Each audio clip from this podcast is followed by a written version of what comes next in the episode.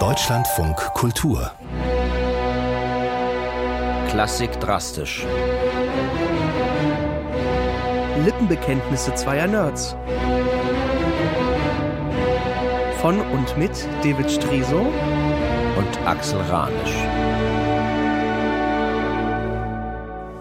Lieber David, ich bin so verliebt wie lange nicht in ein Musikstück. Ich habe es vor gar nicht allzu langer Zeit entdeckt und seitdem höre ich es rauf und runter und gehe damit abends ins Bett und stehe morgens damit auf. Was? Und es heißt Che pur fare von Barbara Strozzi. Ich finde, das ist Musik von einer solchen Sinnlichkeit. Oh. Wir sind zu Beginn des 17. Jahrhunderts. Wir sind in Venedig. In der Zeit von Monteverdi. Wahnsinn. Und wir haben es mit einer Sängerin zu tun, die Komponistin ist, sich selbst auf der Laute begleitet und in einer Weise Lieder über die Liebe singt, wie es das bis dahin einfach noch nicht gab. Und damit verzaubert sie alle in Venedig. Hör dir das an.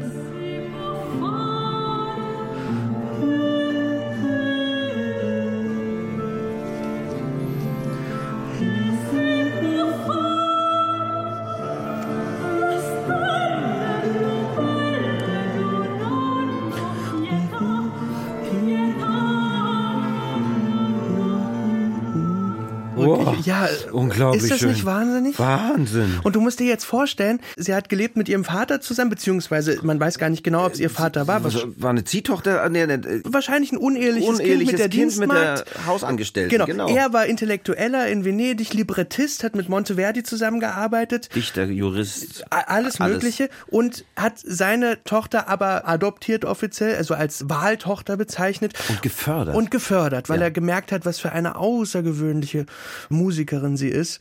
Und hat eine Akademie gegründet, in der sie ihre Kompositionen vorführen konnte. Und zwar vor der gesamten versammelten Mannschaft an intellektuellen Künstlern, Musikern, die in Venedig zusammenkamen. Ja. Das war damals ja revolutionär, in dieser Weise über etwas Weltliches wie die Liebe zu singen. Bis dahin hatten wir flämische Schule, Polyphonie. Ja. Äh, die Oper war ja gerade erst erfunden und die Idee, ähm, eine Handlung eben zu besingen und eben Emotionen in Musik zu verpacken. Und nun kommt sie Und macht das pur. und trotzdem hat sie davon nicht leben können. Sie hatte vier uneheliche Kinder Ja. Hat äh, noch immer im Elternhaus gewohnt. und hat aller Wahrscheinlichkeit als Kurtisane gearbeitet, ja, um alle Kinder und sich über die Runden zu kriegen, war alleinstehend, ja, Ja. alleinerziehende Mutter Ja. und hat so viele Werke veröffentlicht wie keiner ihrer männlichen Kollegen in Venedig zu dieser Zeit.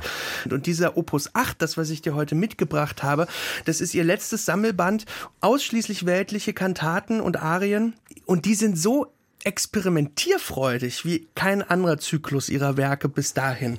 Und ich habe dir ein, eine wunderbare Kantate mitgebracht, La Strato, wo sie versucht, als unglückliche Liebende ihr Unglück in ein Lied zu verwandeln. Aber ganz haptisch und ganz szenisch. Erstmal erzählt sie, wie unglücklich sie ist, ja?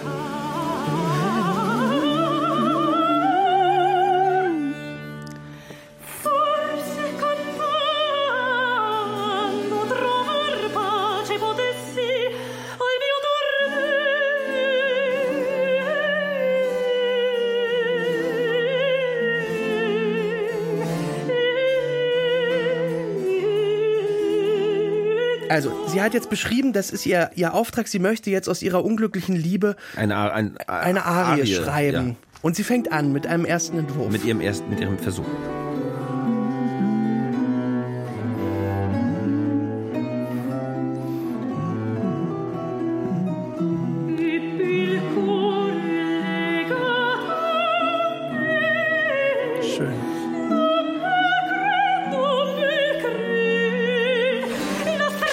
So, zack.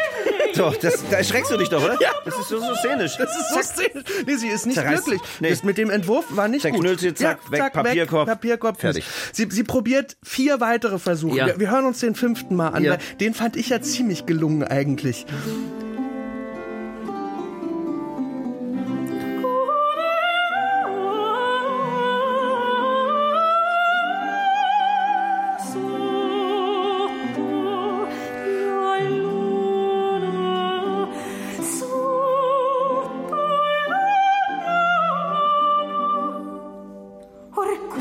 Nee, war wieder nichts. Nee, War also, wieder nix. So ein Mist. Ist, hab ich da wieder fabriziert. ist das nicht hübsch? Ja, und, toll. Und, dann, und dann endet diese Kantate tatsächlich damit, dass sie äh, so unglücklich ist, dass sie es nicht mal hinkriegt, in ihrem Zustand ein Lied über ihren Zustand zu schreiben. Ja. D darüber weint sie. Und daraus entsteht wirklich eine sehr, sehr schöne Melodie, die sie dann von dem Schmerz ablenkt. Ja. Und dann ist die Kantate, die danach folgt, die, die wir eben schon am Anfang gehört haben. Ja. Und die ist jetzt nämlich eben nicht Lastrato abstrakt, Sondern sondern die Direkt, ist jetzt die kommt aus der Emotion. Und die kommt ganz aus der Emotion Ja. und sie geht rein in diesen Schmerz, in dieses Gefühl und allein wie sie das baut, diese affektvolle, rezitativische Kantate davor und jetzt die pure Sinnlichkeit und Schönheit danach, das ist so einzigartig, das, das hat ihr zu der Zeit keiner nachgemacht. Du merkst es, David, ich habe es am Anfang gesagt, ich bin verliebt. ja, ich habe auch ein neues Lieblingsstück. Danke, Axel. Bitteschön.